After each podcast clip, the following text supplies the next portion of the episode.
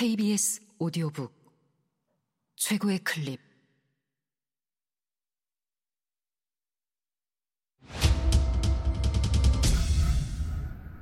KBS 오디오북.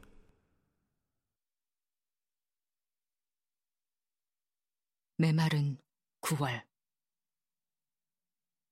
윌리엄 포크너 지음 성우 김성희 읽음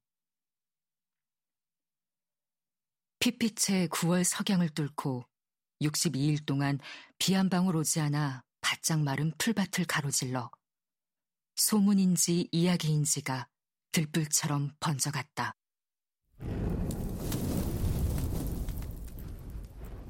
미니 쿠퍼 양과 어느 흑인에 관한 공격과 모욕과 공포가 등장하는 사건이 담긴 이야기였다.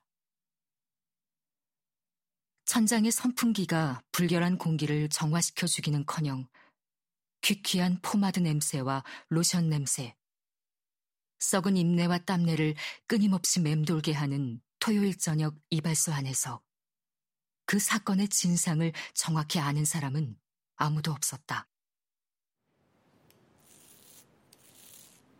윌 메이슨은 아닐 거야. 중년의 이발사가 말했다.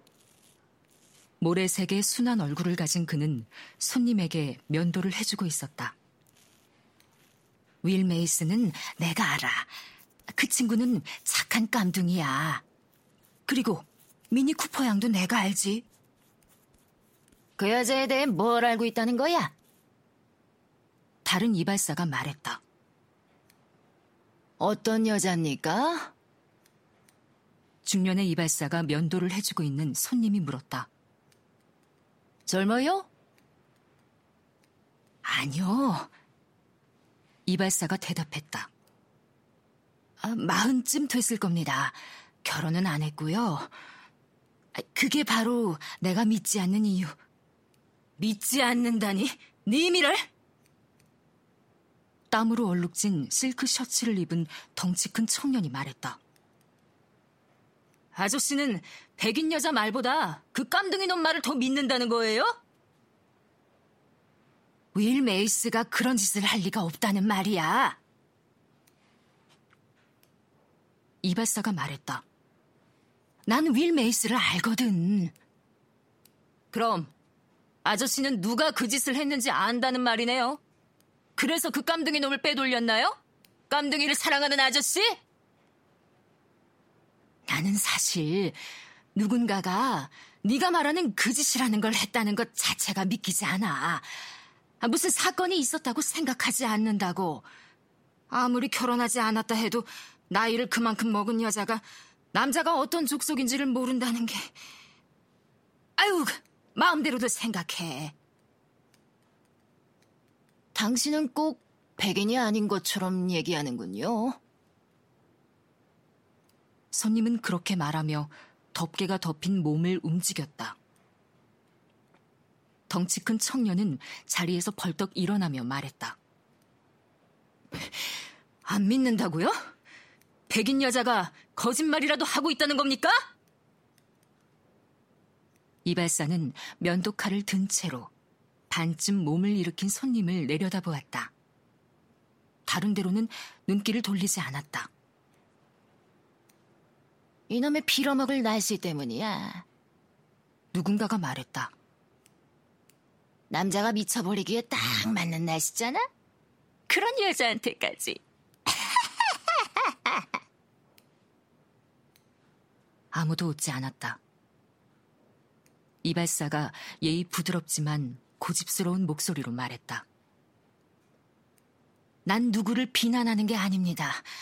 나나 여러분이나 아시다시피 아 여자가 어떻게 깜둥이에 미친 놈? 청년이 말했다. 입 다물어 버치. 두 번째 누군가가 말했다. 일단 진상을 밝혀보자고. 그러고 나서 조치를 취해도 시간은 충분해. 누가, 누가 진상을 밝혀요? 청년이 말했다. 진상 좋아하시네. 니미를 난 자넨 멋진 백인이잖아. 손님이 청년에게 말했다. 수염에 비누 거품이 가득 묻은 그는 마치 영화에 나오는 사막쥐처럼 보였다. 그러니 자네가 나서서 다른 백인들과 함께 진상을 밝혀보게, 잭. 만약 이 마을에 백인이 하나도 없다 싶으면 나라도 부르게. 내 비록 떠돌이 외판원의 타지 사람이지만 말이야. 그렇게 하면 되겠군요. 이발사가 말했다. 잭, 먼저 진실을 알아봐. 윌 메이스가 어떤 사람인지는 내가 아니까. 잘도 알겠지, 빌어먹을. 청년이 소리를 높였다. 이 마을에 사는 백인이 저 따위 생각을 하고 있으니 입 다물어 버치.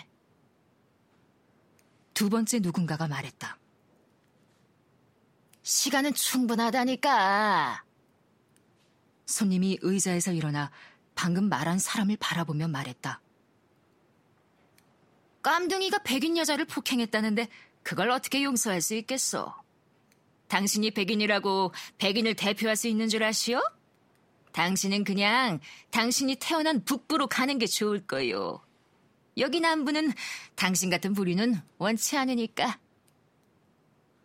북부라니? 두 번째 누군가가 말했다. 난 이 마을에서 태어나서 자란 사람이요. 아이고, 맙소사. 청년이 말했다.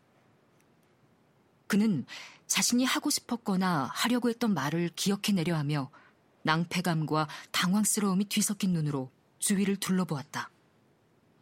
그러고는 얼굴에 흐르는 땀을 소매로 닦으며 말했다.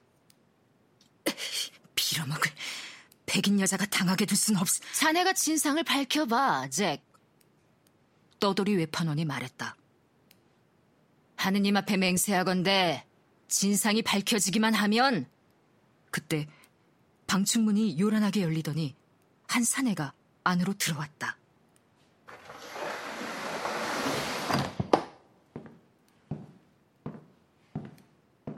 그의 육중한 몸이 두 다리로 마룻바닥에 균형을 잡고 섰다.